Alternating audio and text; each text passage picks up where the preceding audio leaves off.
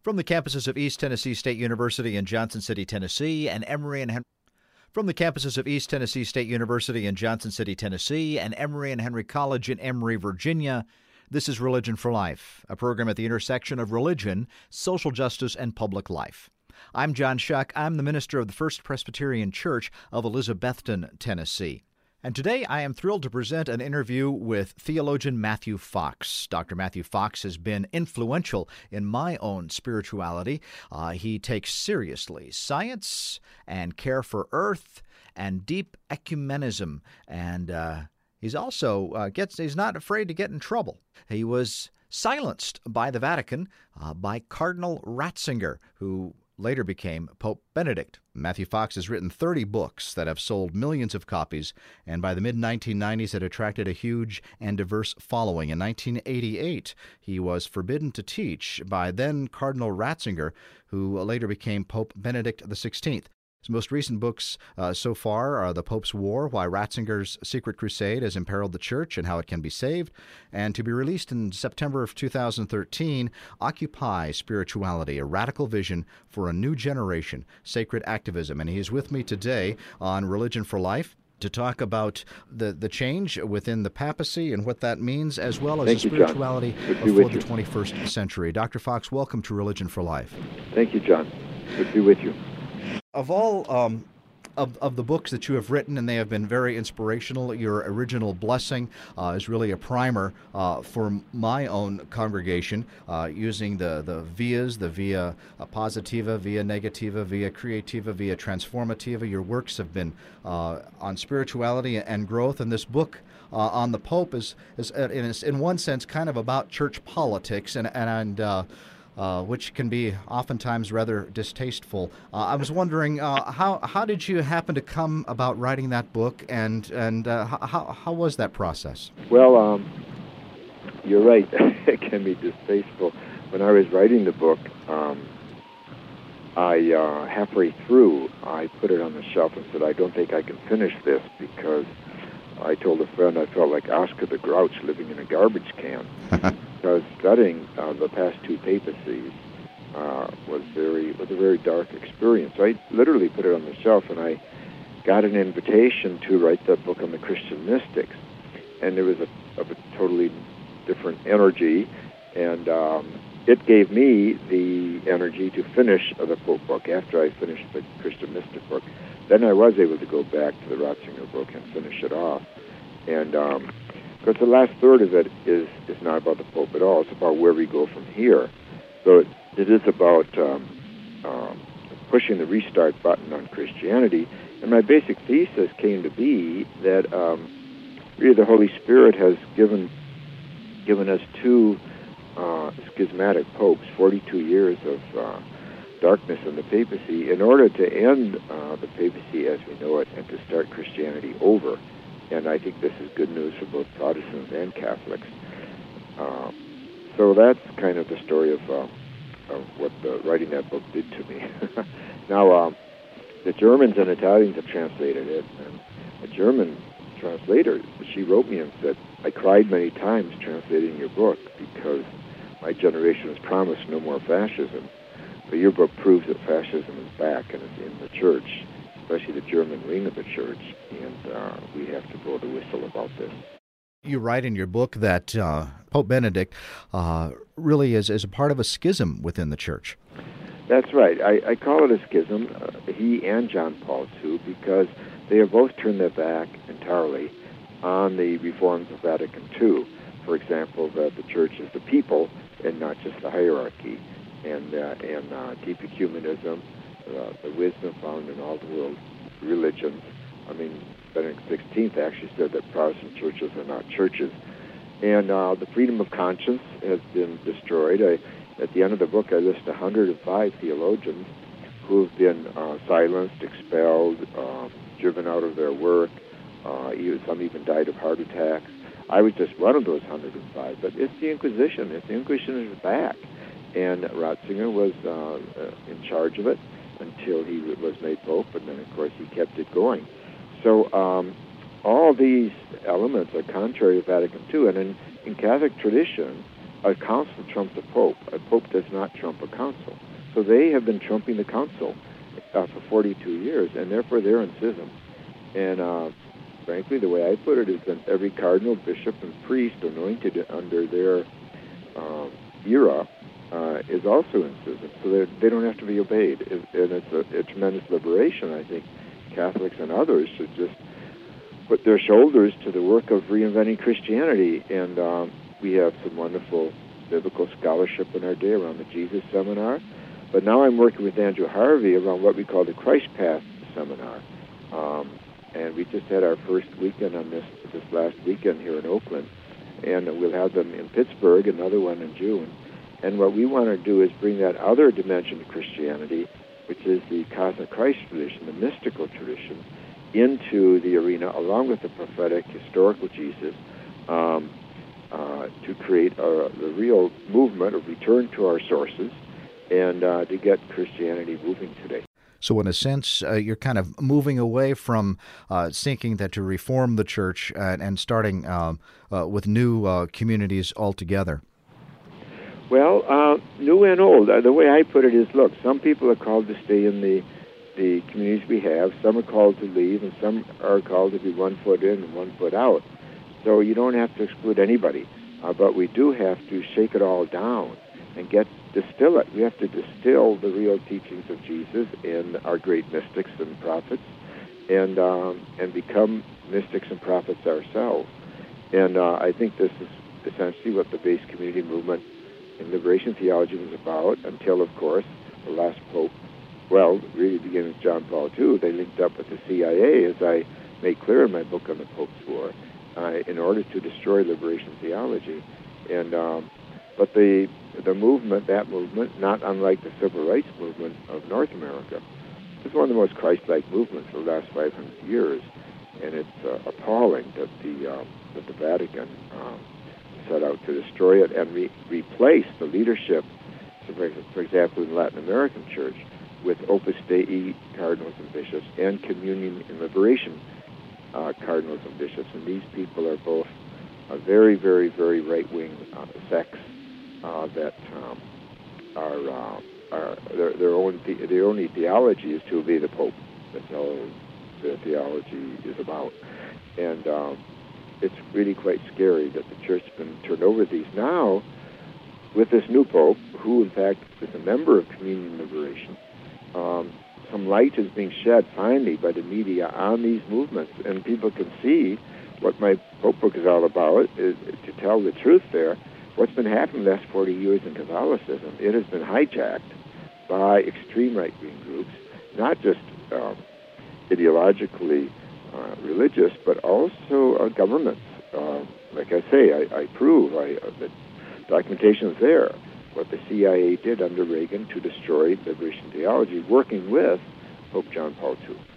And so this uh, new Pope Francis I, uh, you don't think is uh, is going to change any of that? Is he part of of the of the system of of, of what the Pope papacy has become already? Well, I hope and pray that he does change it and that he does fly out of the cage of communion and liberation. But the truth is that communion liberation is violently opposed to liberation theology-based communities, uh, and he too uh, was uh, not at all uh, friendly to liberation theology and based communities. And the stories coming out about his um, expelling two of his Jesuit priests when he was a provincial of the Jesuits in Argentina, and they and they then being arrested and tortured by the military junta.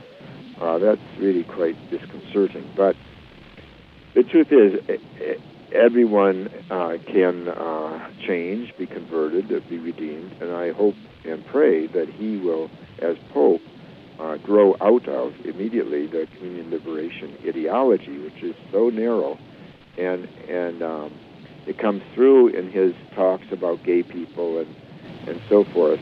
Uh, that is their ideology that uh, uh, that he calls that the gay movement in in Argentina, the, the work of the father of lies and so forth. So that's all kind of scary. But uh, one can keep one's fingers crossed and hope that he um, that he grows and grows rapidly in his new position.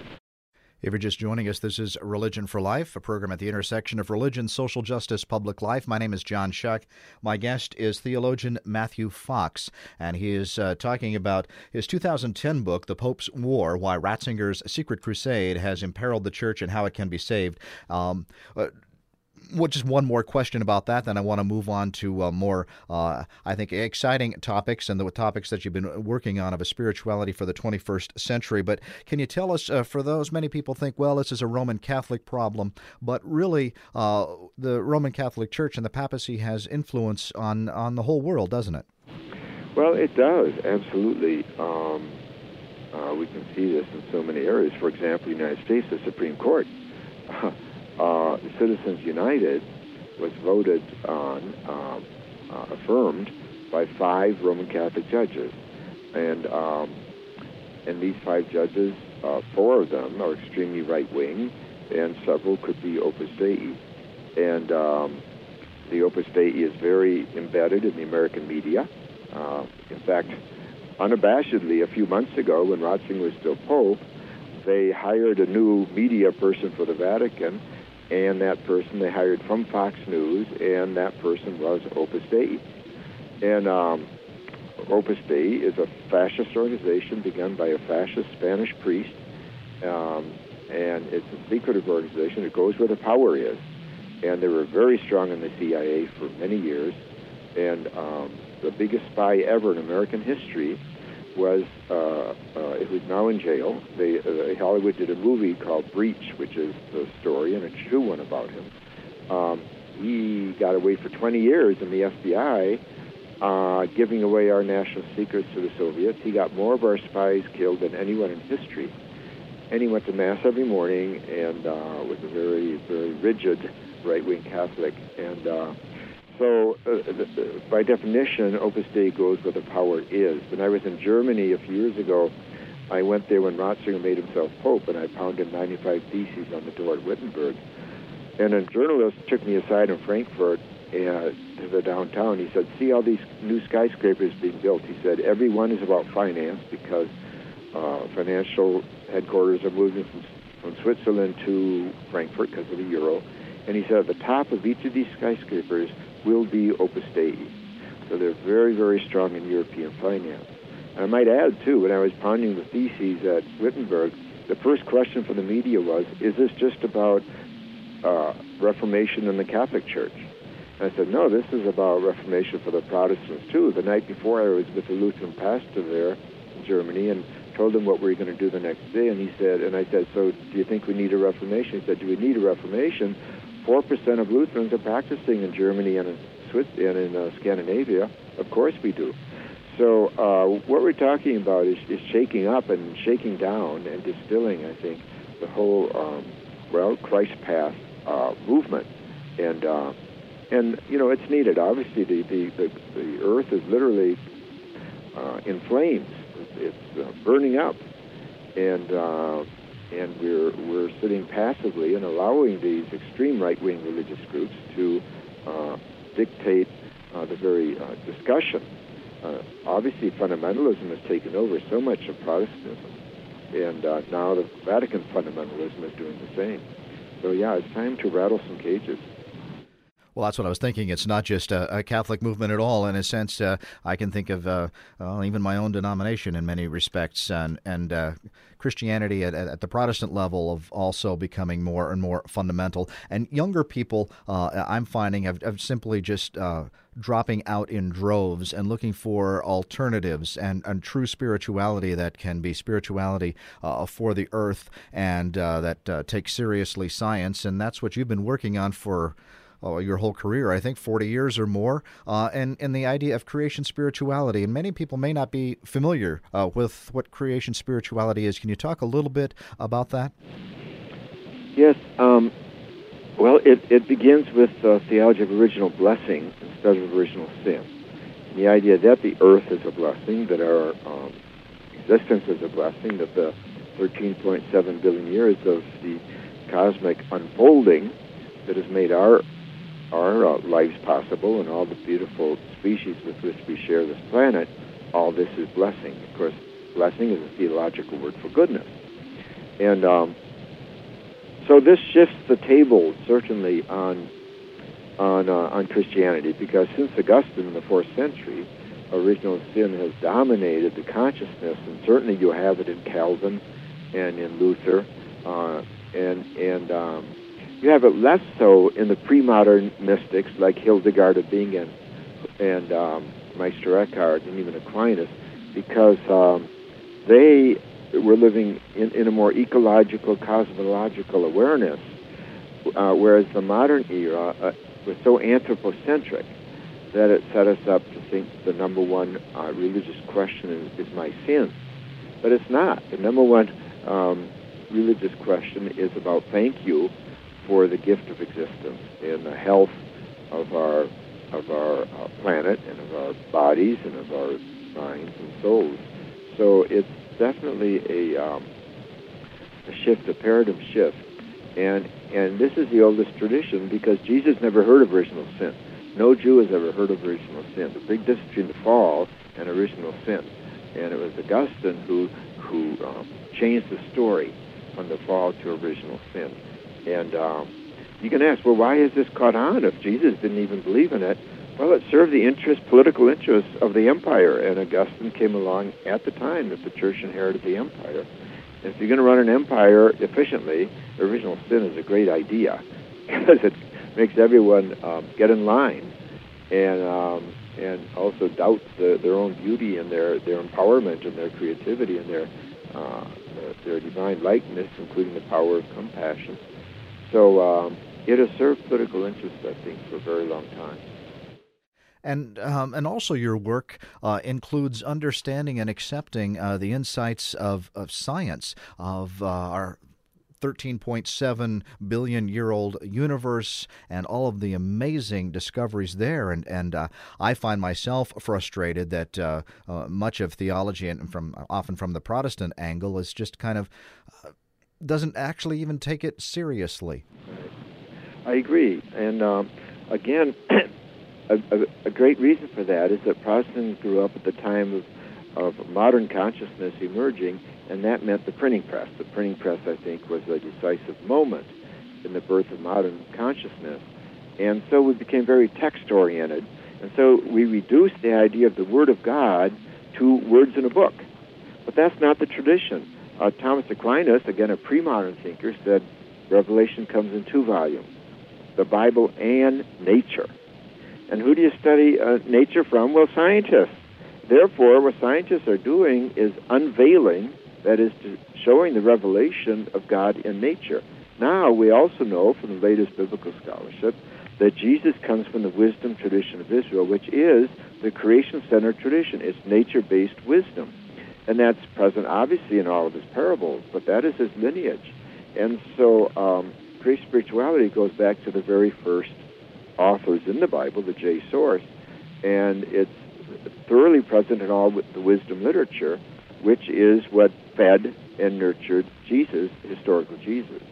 It's also part of the cosmic Christ tradition because it is the mystical tradition that the Christ is in all things. The Logos is in all things. The light of God is in all things. So all beings become revelations of the divine.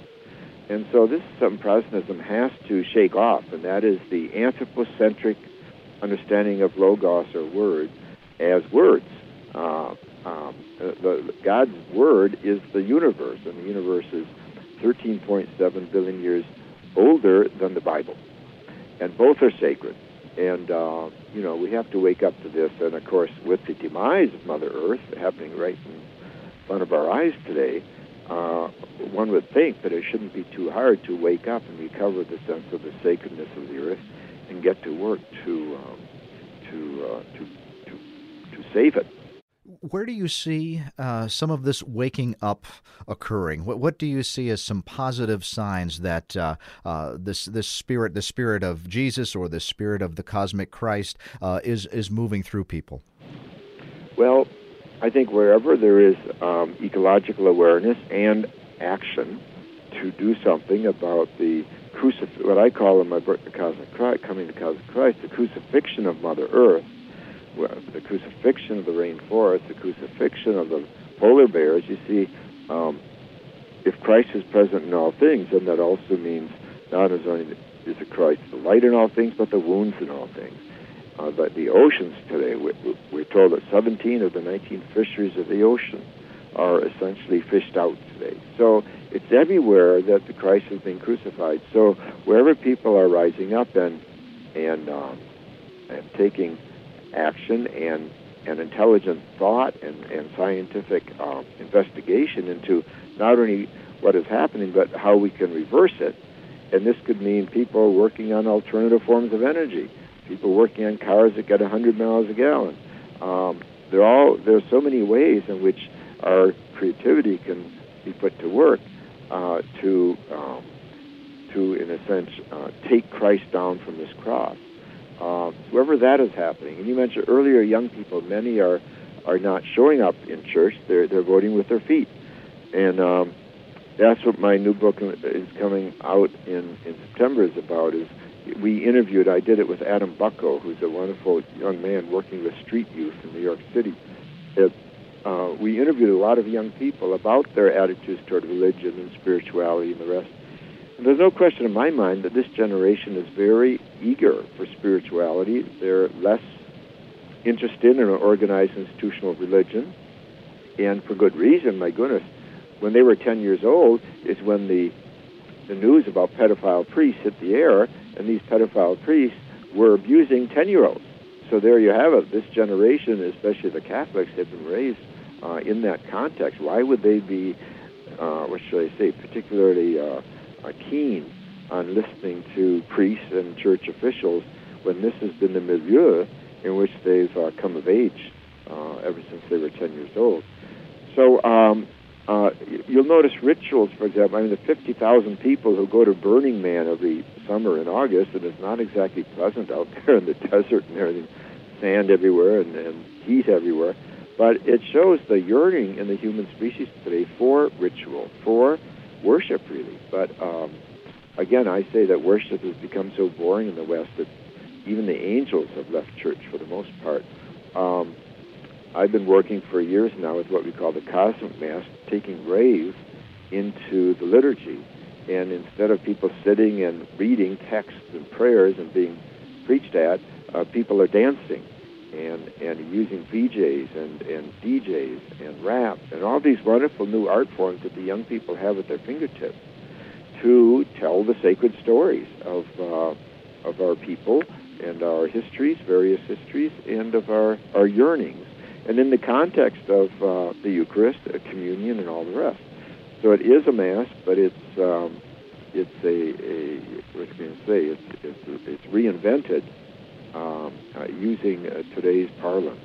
Just like in the 12th century, when they invented stained glass, I think that uh, the whole architecture and the whole energy of worship was uh, reinvigorated by that particular technology and creative invention. If you're just joining us on Religion for Life, my guest is theologian Matthew Fox. Uh, you can find his website at matthewfox.org. Uh, he's the author of the uh, to be released in September of 2013, Occupy Spirituality, a radical vision for a new generation.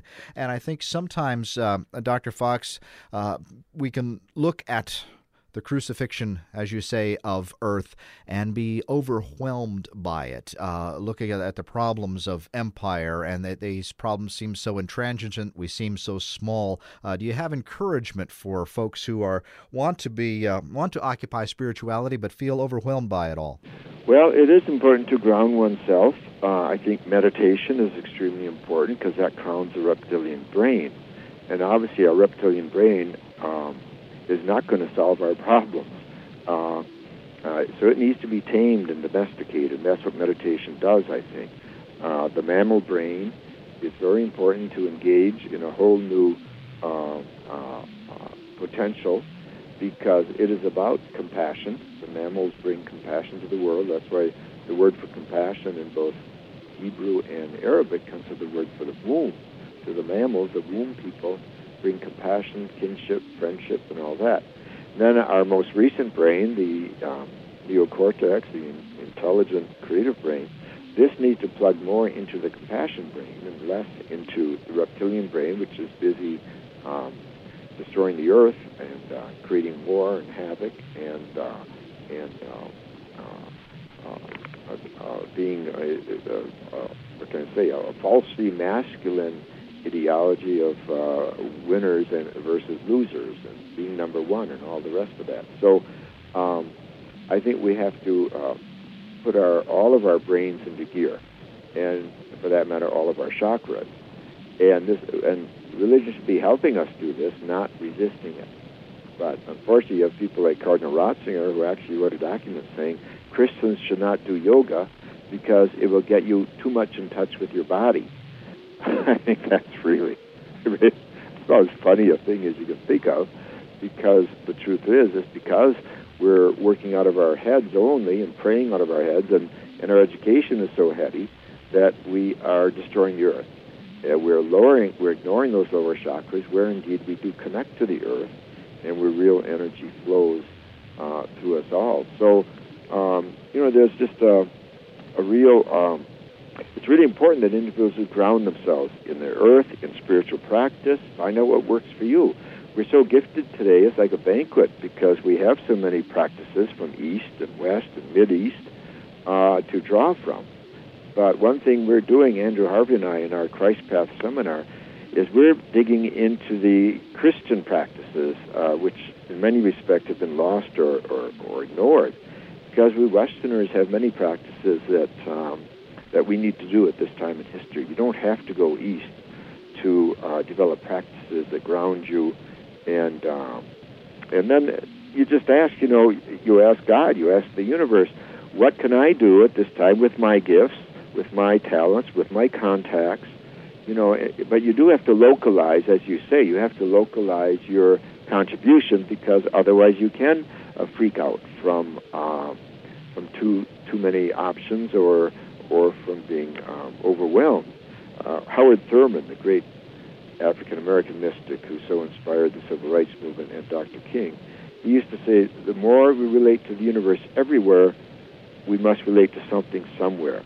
So, in other words, the more we do grow in our cosmic awareness and appreciation, the deeper our roots have to be. So, we do want to go deeper into our roots of our and study our own mystics and our own prophets.